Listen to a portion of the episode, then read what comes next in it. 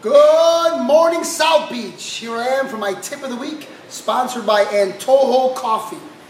Egg weights is a very new tool that uh, is designed to develop your shoulder strength, your muscle endurance, your speed. They come in different sizes, and they're very convenient where you put your finger through the hole and you get a good quality grip on it. Where you can stay relaxed like you need to when you shadow box, but yet it provides some resistance. You can add speed and power, keeping your hands up, working your shoulder muscles. It really will take your shadow boxing to the next level.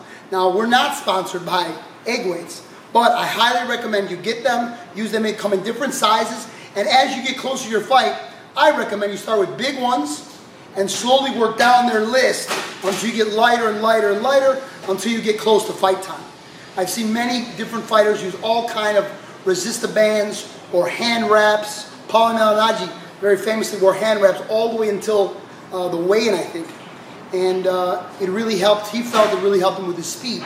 So this is gonna definitely help you with your speed, help you keep your guard up, help you with your, the quality of your punches, feet, turning your wrist over.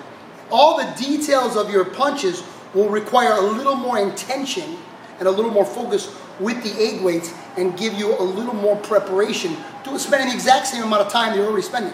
So my tip of the week is to get the egg weights, use all of the sizes from the largest to the smallest, and as you get closer and closer to your fight, you ta taper down to increase your speed, your power, your endurance, and mostly your shoulder endurance, the muscle in your shoulder.